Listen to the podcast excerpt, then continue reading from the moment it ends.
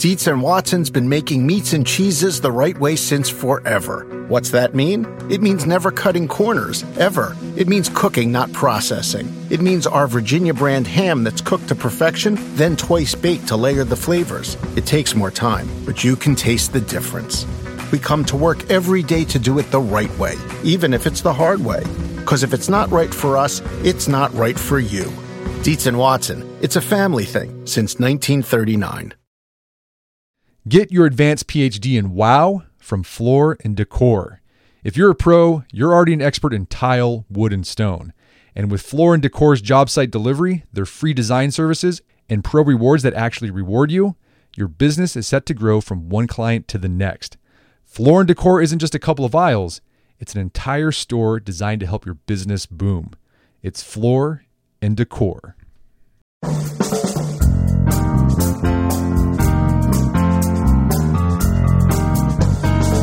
Brett McKay here, and welcome to another edition of the Art of Manliness podcast.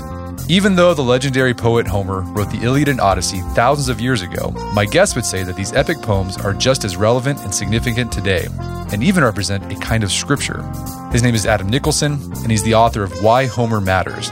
Today on the show, Adam makes the case that the Iliad is really the story of a collision between a more rooted, civilized way of life, represented by the character of Hector, and a nomadic, honor bound gang ethos represented by Achilles. We talk about how this collision birthed the character of Odysseus, who is both great warrior and subtle diplomat, and the whole Greek consciousness. And we discuss how that consciousness is also our consciousness, as we're still wrestling with the warring impulses, dramas and dilemmas, and big questions of human experience Homer gave life to. After the show's over, check out our show notes at aom.is slash Homer.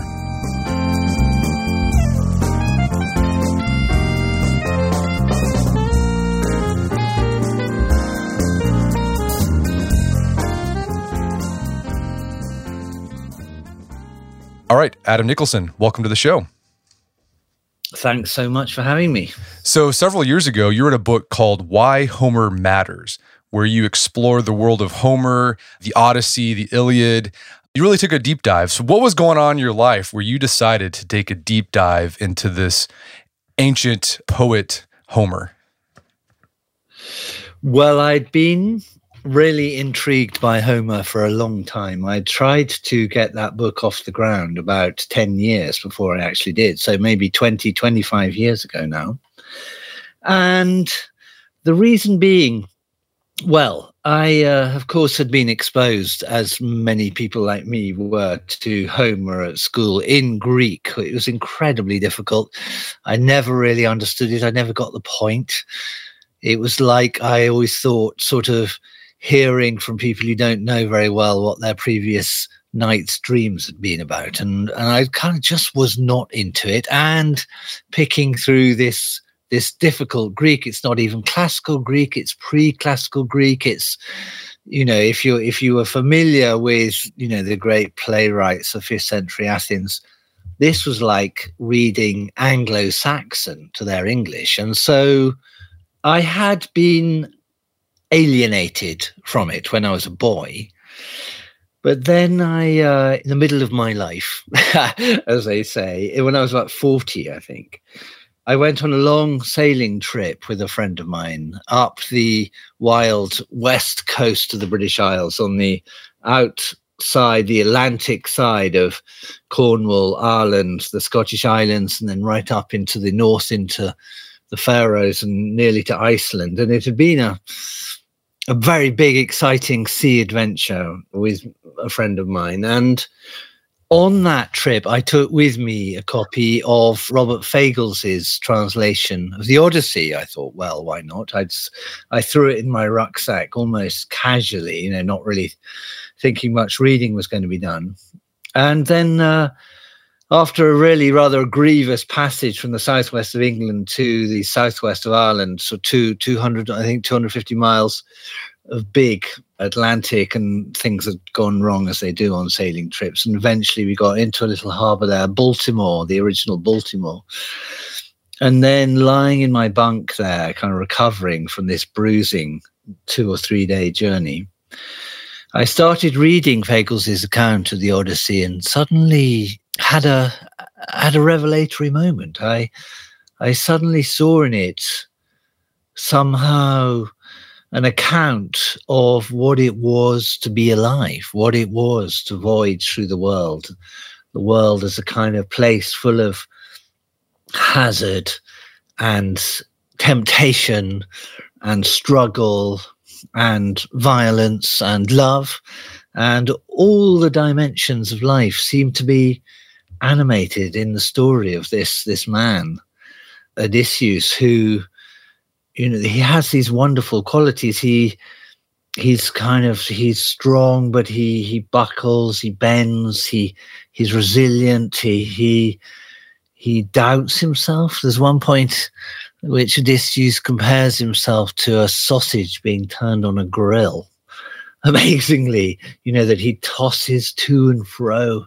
He doesn't know what to do. He doesn't know where he is. He's besieged by by life and destiny. And so it, it was just miraculous exposure to a kind of set of ancient explorations of the human condition and and that really really set my mind on fire. So in midlife you finally heard the the song of the muses. I suddenly heard it and and thought how very odd this is isn't it? That this is something written well, when it was written is a question, but or, or composed, but I mean a very, very long time ago. I mean, certainly three thousand years ago, with roots going th- a thousand years earlier than that, maybe. And yet, and yet, yet, despite that amazing distance, and the whole, you know, how different a worldview could you imagine than me uh, 20th, 21st century Englishman and a Greek adventurer 3,000 years ago. And yet, amazingly, these questions of who you are and who you need to be are as alive in that text as any I'd ever encountered. I mean, that was what dazzled me. How come Homer matters? So there's a lot of debate about the figure of Homer himself. Like, did he actually exist? Were his poems written by a bunch of different people? What are the common theories about Homer? And is there one that you subscribe to? Yes, well, I mean, obviously, these epic poems were made by people. I mean, they didn't kind of emerge from the atmosphere or weren't found inscribed on a rock. They are human artifacts and the basically the uh, theories about it divide into first of all that they are a sort of compendium of lots of different folk tales all pushed together and made into these grand long epic stories. Another version of course is that there was a great man a poet mysterious poet called homer who composed them both there is a, a, kind of an amalgam of those things, which is that there is a long inheritance of stories, which a great man called Homer made these poems out of. There were other epics that other poets made uh, other epics out of. And my own feeling about it is that they are so clearly made and shaped and subtle in their architecture and psychology that it they the iliad and the odyssey can only have been made by a great poet. Almost certainly there are two homers the homer of the iliad and the homer of the odyssey and both of them drawing on ancient stories but each of those two homers Homer 1 and Homer 2 separated maybe by a generation or so. And the Odyssey poet, the later, because the Odyssey clearly knows the Iliad very well, quotes the Iliad, uses you know chunks of lines from the Iliad, and yet never kind of repeats or is is boring about what the Iliad had to say it knows it and it assumes that its audience knows it and so can play against it. And it is like the kind of uh, almost the ironical se- sequel to the Iliad.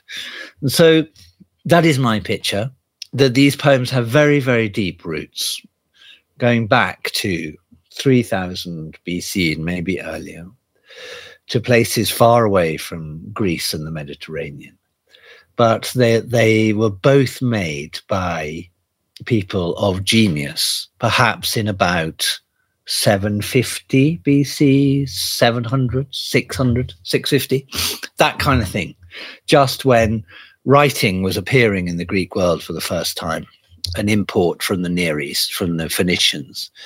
And so, as they were made, these two, two poems, they were written down, having not been written down before. They were clearly in their earlier forms oral and composed orally. And there are many, many signs in both poems that the original conception and the form of composition was what the scholars call composition in performance. You stand you before your audience, you know the story you need to tell. You have lots of ingredients, lots of phrases. And so the both texts that we now have are in a way like uh, flash frozen versions of that very dynamic, very liquid, very performative origin. So a long, long, long spoken, sung, probably accompanied with a lyre poems, which at some point, soon nobody knows when, 650, 600 BC, became the text that we know. Okay, so around that time, there was maybe one, maybe two individuals who composed uh, the Iliad and then later the Odyssey. But you were saying that these stories go back thousands of years, 3000, but you even you even go deeper. You say that the, the stories and the motifs in the Iliad in the Odyssey go back even before the Greeks were Greeks. Yeah. Tell us about the world of these pre-Greeks and then how did it influence the poems in the Iliad and the Odyssey? Yes, I mean this is all highly speculative, and I got into terrible trouble for saying this in the book with the, uh, the, with the people I like to refer to as the grown-ups. But my picture of this is okay. Take the Iliad. In the Iliad, you, the basic situation and the the poetic power of the thing, the reason that the story grips you, is that you have two warring parties. One, the Trojans are based in the city. They live a sophisticated life. All their women are with them. The women weave constantly. It's a weaving and the woven is incredibly important to the whole atmosphere of Troy. It is the great instituted uh, familial world where Priam, the great old father of the city, presides over his family and the young princes, their wives and their children, and it is a deeply settled and deeply organized world, which is not unlike one of the great cities of the Near East. The Near East in, in the Bronze Age, is what we're talking about, was a place of highly organized city life in Mesopotamia and and in Egypt and in uh, Canaan on the shores, the eastern shores of the Mediterranean. It was a world where the city and the monarchical city, the with the great king presiding over everything that went on in them, uh, was was the basis on which life was organized. That is on the one side. On the other side, in the poem of the Iliad, on the on the far side of the plain of Troy, a big, wide, open, consistently windy place. And I don't know if you've ever been there, but the north wind blows relentlessly across the Trojan plain.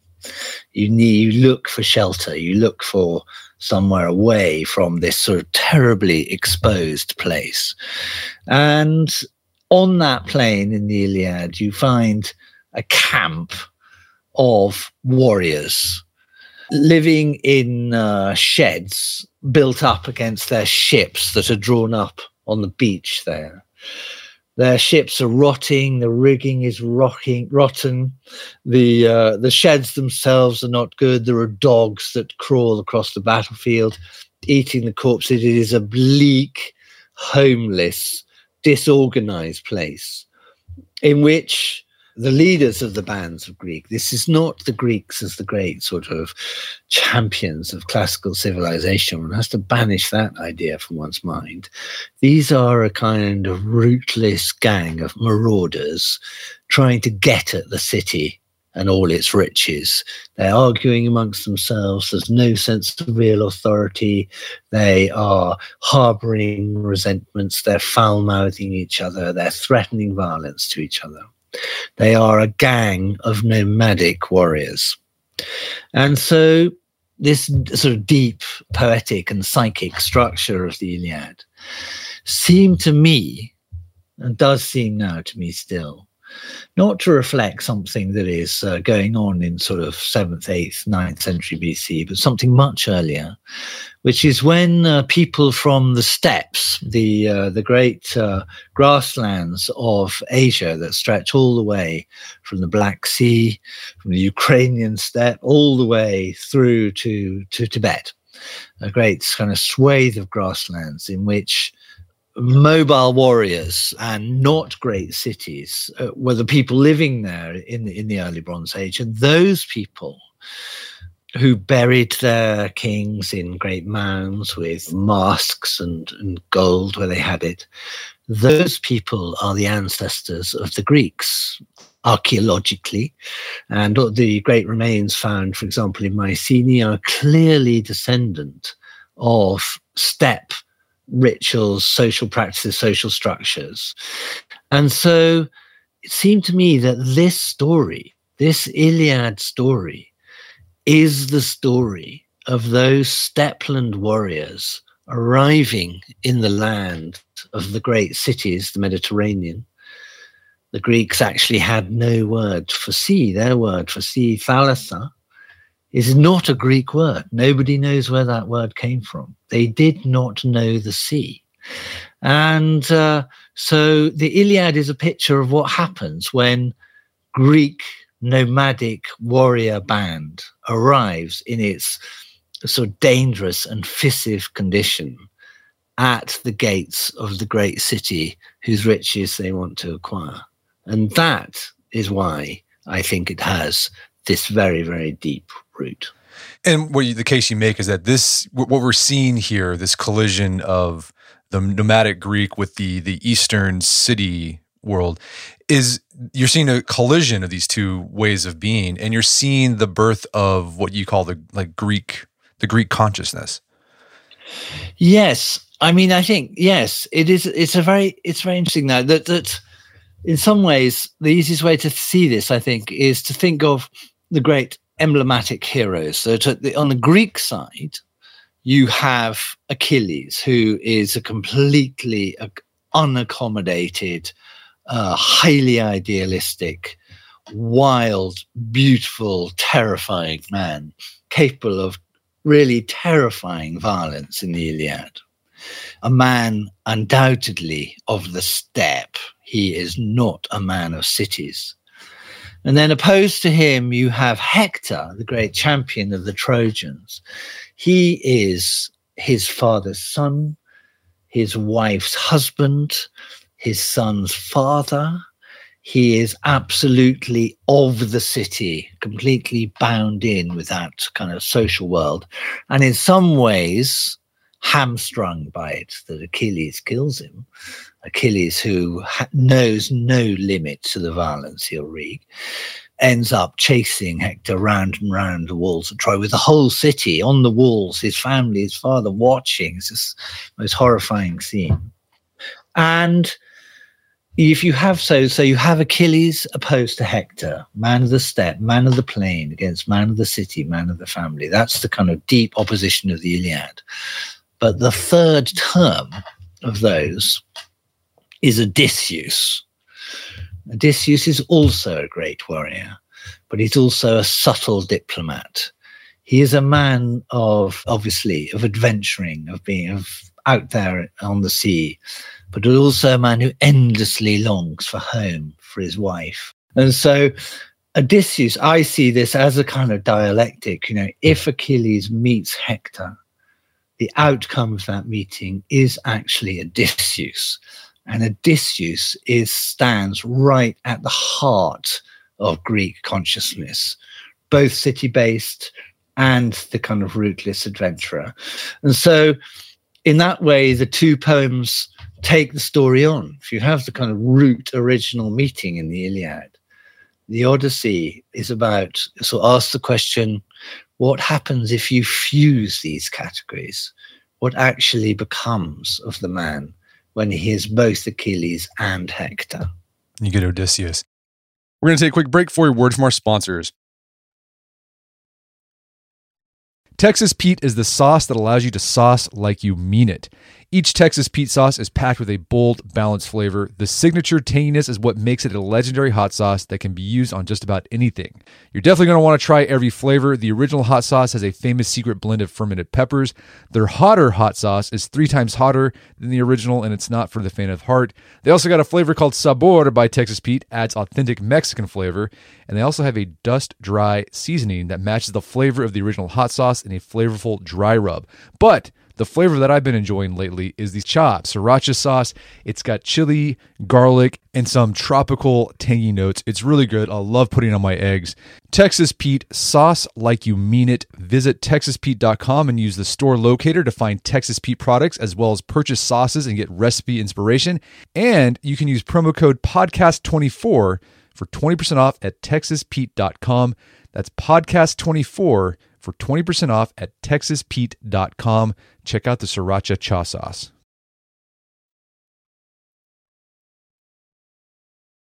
And now back to the show. Well, I think that you make the point when you're describing the characters of the Iliad. So I'm talking about Achilles and Agamemnon. I think, I don't know, for some reason, whenever I imagine these characters, I think of like classical Greeks, like Plato or Aristotle, or, you know, wearing you know, wearing hoplite, Greek hoplite armor. They're kind of sophisticated, but they're warriors. But I don't know why I do that. I, I, maybe it's just kind of pop culture has done that to me.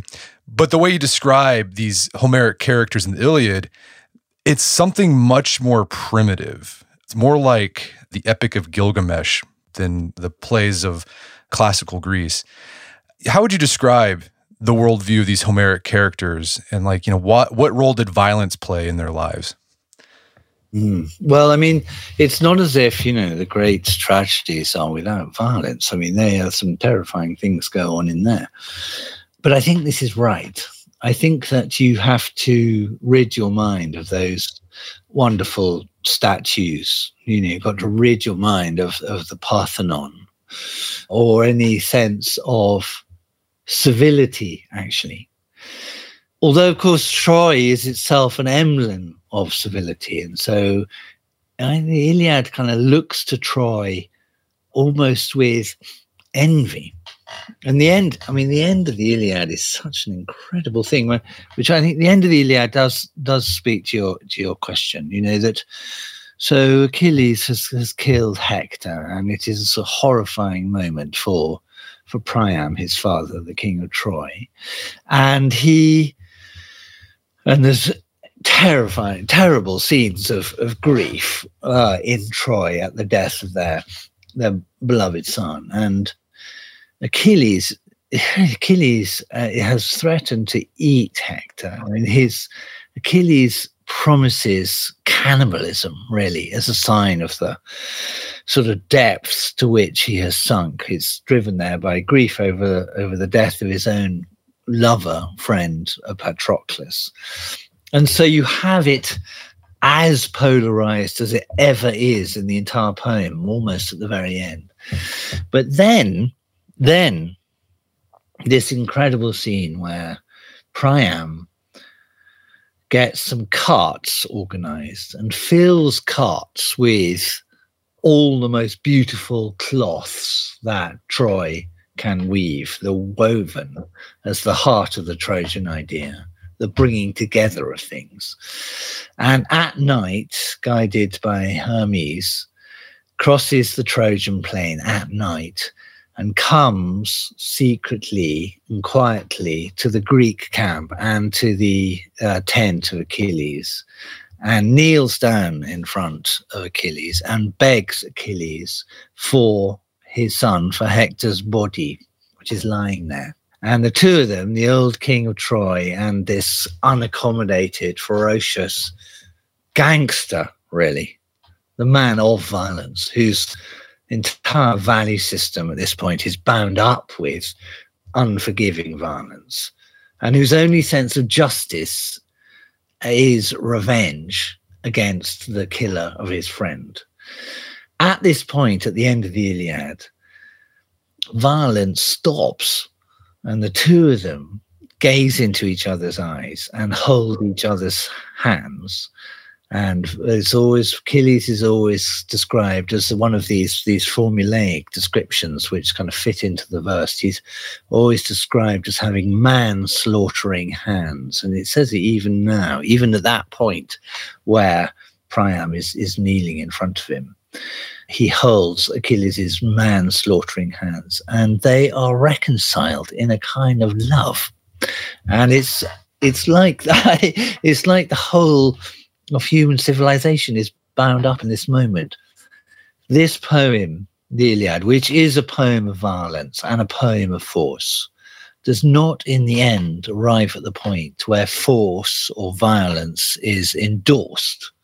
The very opposite, actually, that at the end of it all, violence is some kind of neutralized or kind of almost blanded out by that scene, that love scene between Priam and Achilles. And so I think that that, that transition, which you only get to obviously after thousands and thousands of lines of kind of terrifying blood spilling.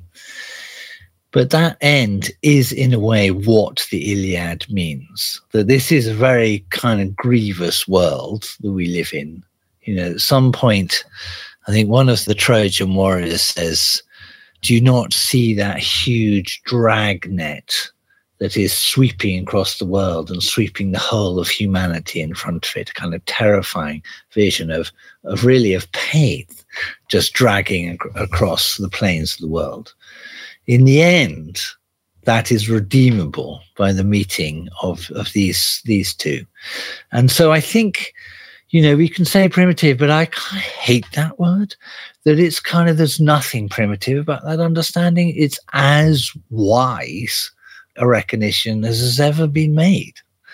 And it only, of course, means what it does because you've been, you've waded through the blood for book after book you know, if it just said an old man, you know, met a young warrior and, and they looked in each other's eyes, it wouldn't count for anything. It means it because the, you know, I think this is the core virtue of Homer, actually, that Homer looks at the pain of the world without cavil or fear. Nothing is unlookable at in Homer. It really, really hurts and yet, having been there and known that, it can establish a, a kind of a scene like that is, you know, wonderful to me. And I love how you, you did a great job in helping make the world view of these Greeks in the Iliad relatable. Was you you kind of you compare them to like a modern day gang, and you know like like modern day gangs, like it was very they were very honor bound. Like honor was like the, the coin of the realm for them. Mm-hmm. Um, mm-hmm. There was no like set leaders, right? It was like the leadership kind of came from who was the most charismatic, who could just sort of get people going to follow them. Like Agamemnon was kind of a sort of a leader, but not much. It was it wasn't like he was elected to that. It was more like, well, we'll just follow you because you're getting this thing going, so we'll, we'll follow you. And uh, yeah. that's how modern day gangs are. There's not like a a set leader. It's just sort of whoever can get people to follow them, that's who they're going to follow. And then if you fall out of favor, well, then you're going to get you're going to get knocked out. It is. I think that's absolutely true, and and there are lots of kind of implications that ripple out of that. That one of the things that works as a leader of that kind is obviously not instituted authority. You're not depending on a on an election contested or not. You're depending on whether you can do it there then. And one of the things that makes you capable of doing it there then is your ability to talk. It's actually very very verbal that that you you know trash talking goes on in uh, the iliad as it does in modern gangs there are curious parallels between that sort of constant testing of authority the constant sense that authority is not valid unless it has been reproved there and then also this sense that revenge is the only justice, that there is no justice beyond the acts that you then perform yourself to bring the balance up right, uh, that there is actually no law. The only law is winning. I know that uh, sociologists who have made close studies of gang cultures have recorded that you know the gangs will talk about the great acts that were done 20 30 40 years before even.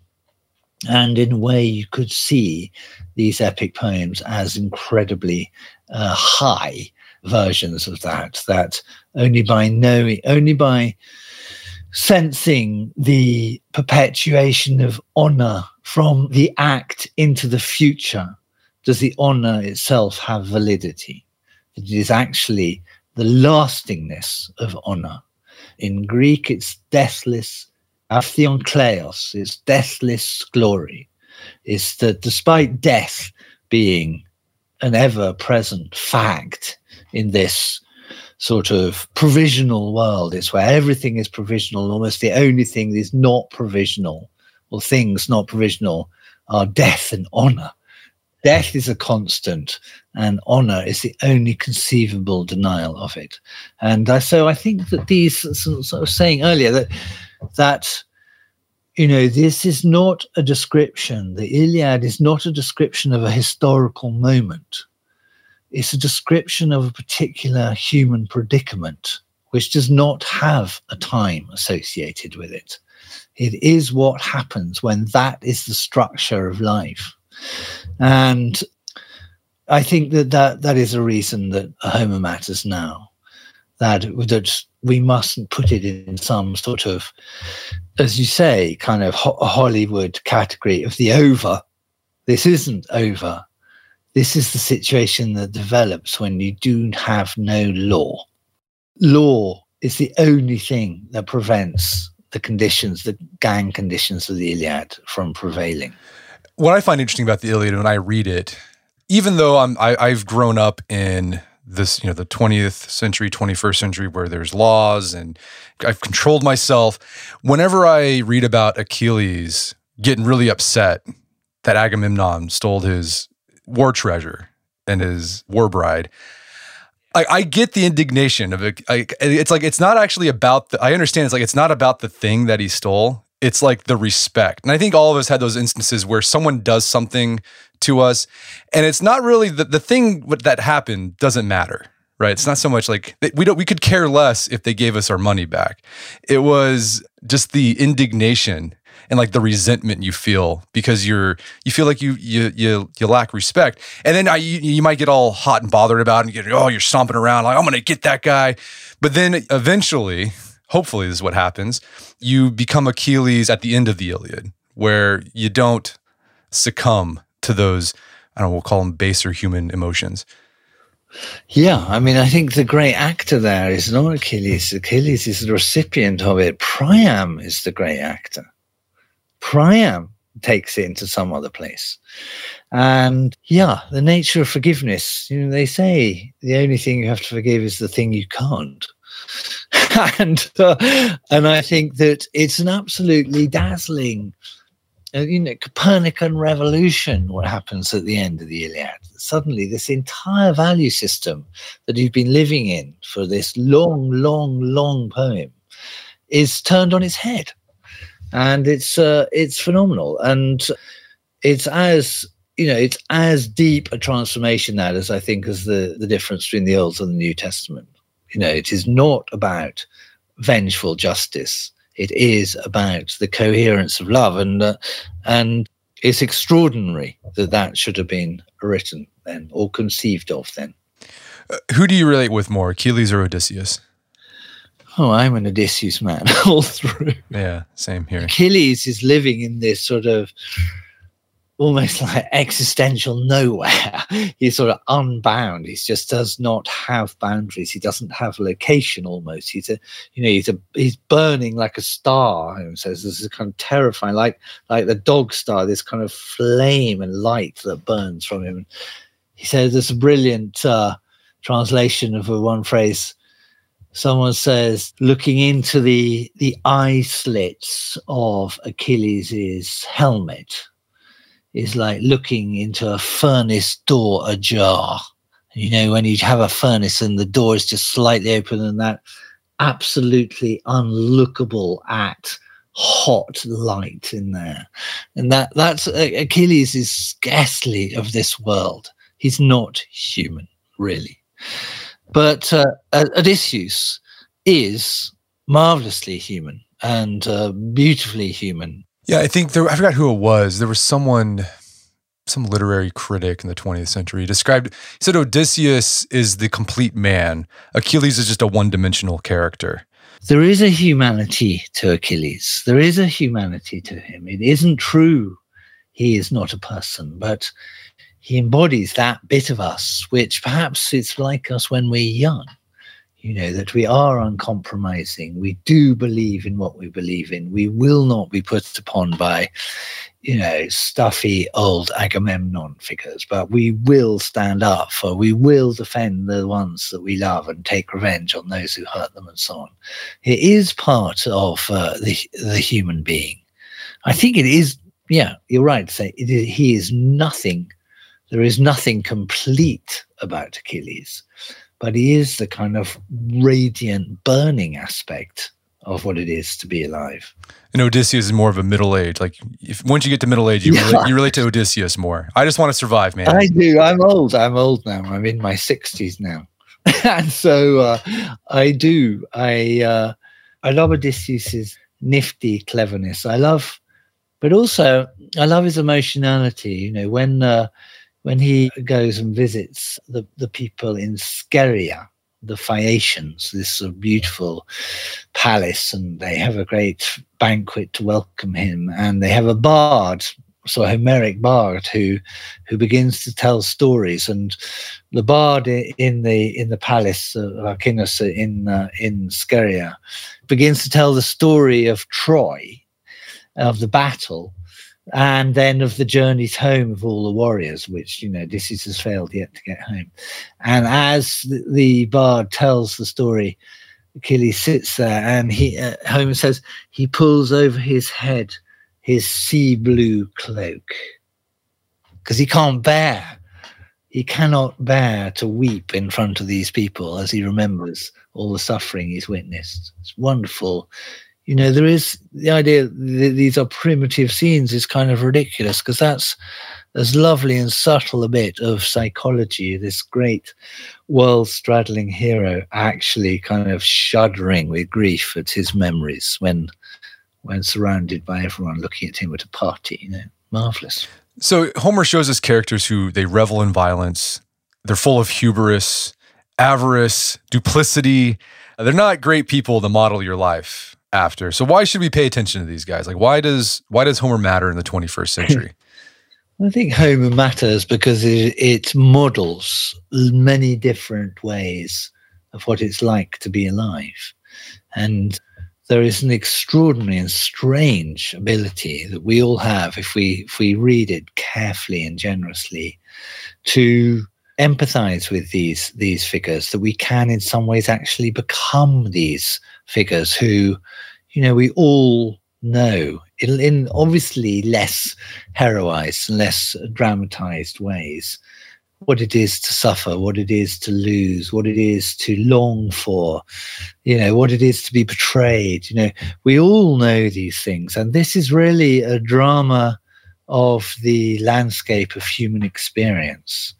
And because it is expressed in this I mean, it's a word I'm quite anxious about in a way, but is there is something extremely noble in the way in which Homer deploys these different predicaments, that there is a kind of grand dignity to the pain and and the longing.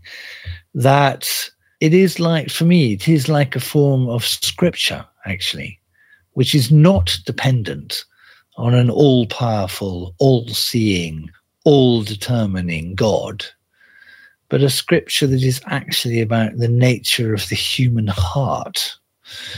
You know, Wordsworth famously said, uh, wrote in the in the prelude that uh, there is a grandeur in the beatings of the heart, and I think that could stand as a motto.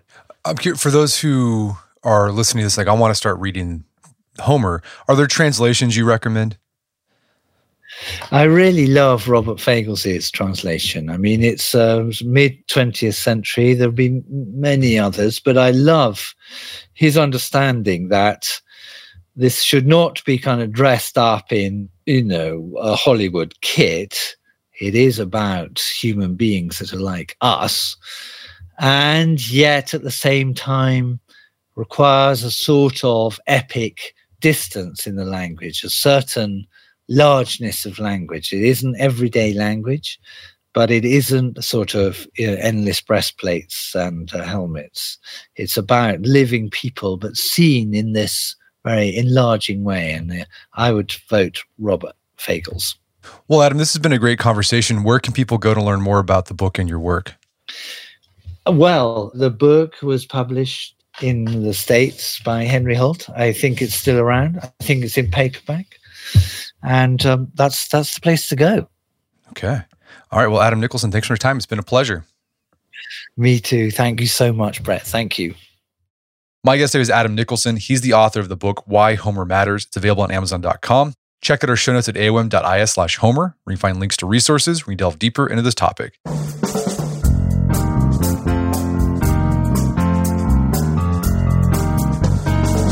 Well, that wraps up another edition of the AOM podcast. Make sure to check out our website at artofmanliness.com where you find our podcast archives, as well as thousands of articles written over the years about pretty much anything you'd think of. And if you'd like to enjoy ad-free episodes of the AOM podcast, you can do so on Stitcher Premium. Head over to StitcherPremium.com, sign up, use code manliness at checkout for a free month trial. Once you're signed up, download the Stitcher app on Android iOS, and you can start enjoying ad-free episodes of the AOM podcast. And if you haven't done so already, I'd appreciate if you take one minute to give us a review on Apple Podcast or Spotify. It helps out a lot. And if you've done that already, thank you please consider sharing the show with a friend or family member who you think would get something out of it. As always, thank you for the continued support. Until next time, it's Brett McKay. Remind you to not listen to one podcast, but put what you've heard into action.